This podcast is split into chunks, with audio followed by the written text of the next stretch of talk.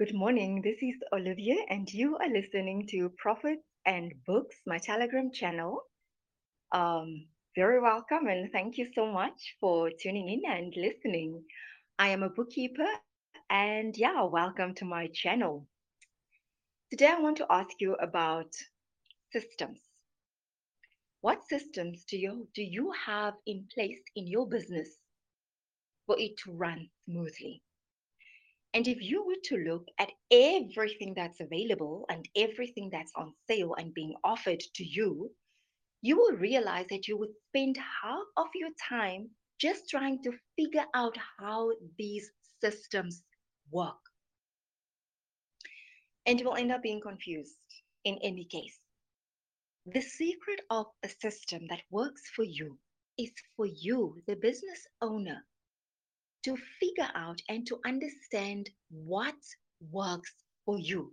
Because too often, what has worked for another business needs a few tweaks before it will work for you. You can only take what is good and what is what will work and what is to the advantage and what will add to the growth of the company. Those are the things that you can take. But there are certain fundamental systems you must have in place. System number one, and I have fought against this, I have ignored it, but I can tell you it would have made a massive difference. Get a bookkeeper. Get a bookkeeper you will not believe the difference a bookkeeper will make to your business. I ignored this. I ignored this because I thought, you know what? First of all, I can't afford it. Secondly, I can do it on my own. And thirdly, it's not that important. I will get to it. But this, a bookkeeper, it's one of the systems, a bookkeeping system that you must get in place. Because at the end of the day, it's money in, money out. A bookkeeper will let you know, will tell you what comes in and what goes out. And just knowing that, you will not believe the difference it makes when you see your figures black on white, when you see it in front of you it makes a big difference. Then when you say, uh, you know what, I know I'm not doing well with my money, but I will get to it. But to actually see it, it's a huge wake up call. Money management systems. What money management systems do you have? When it comes to your petty cash, do you have an amount that you only use for petty cash? When it comes to buying stock or paying for a service, do you know how much you are paying for? When it comes to stationery, your internet, the telephone, are you managing those systems? What are your money management systems that you have in place? Because again, money in, money out if you are not managing money in, money out, you can make a whole lot of money and at the end of the day end up with a whole lot of nothing because there's no money management systems in place.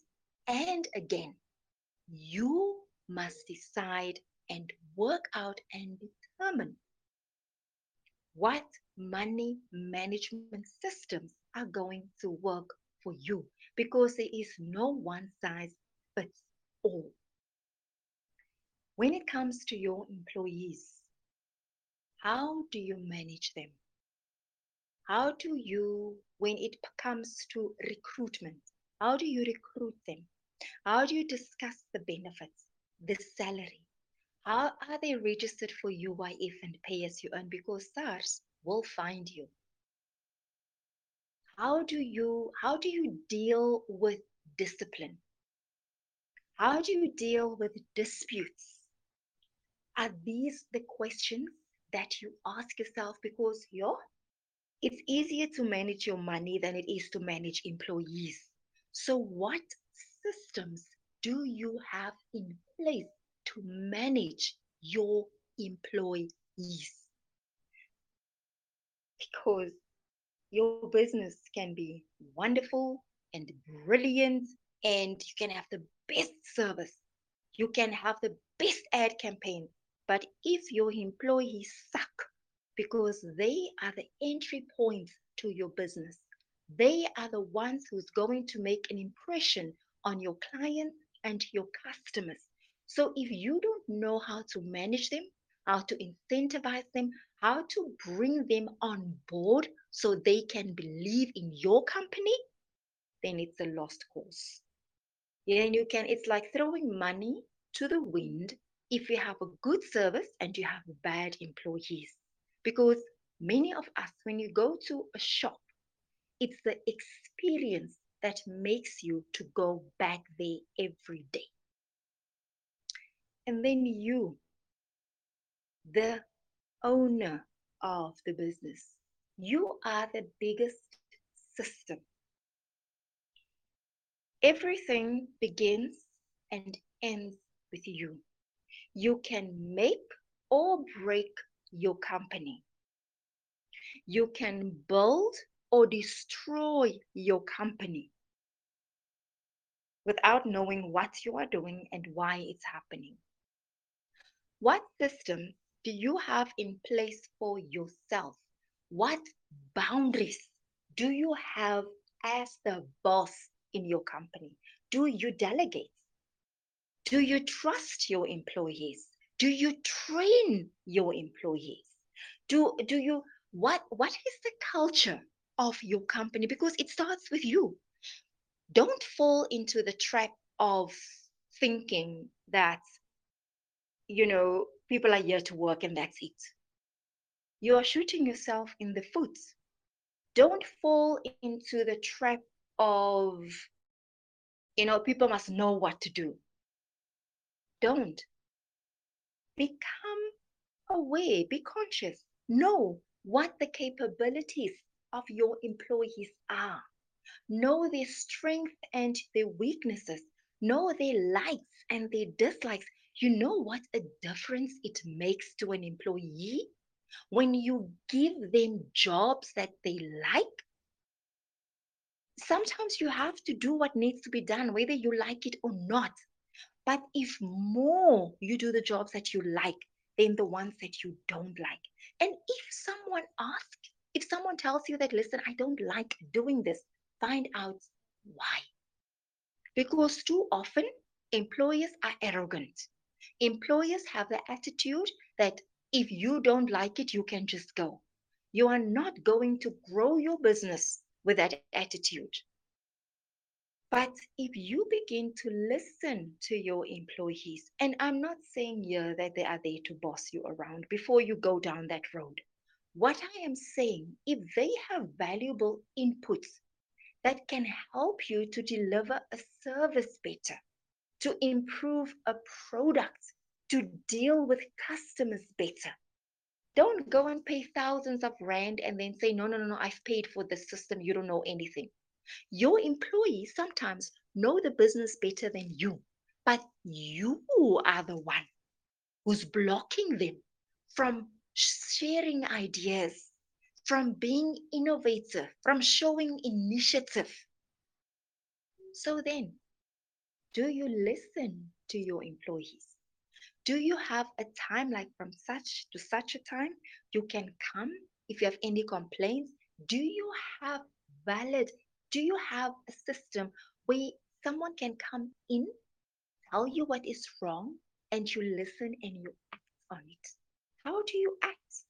What systems do you have in place? I'm talking about personal systems to make your company better what kind of employer are you? Do you pay attention or do you feel so overwhelmed, but at the same time you refuse to delegate? Your business should not consume you.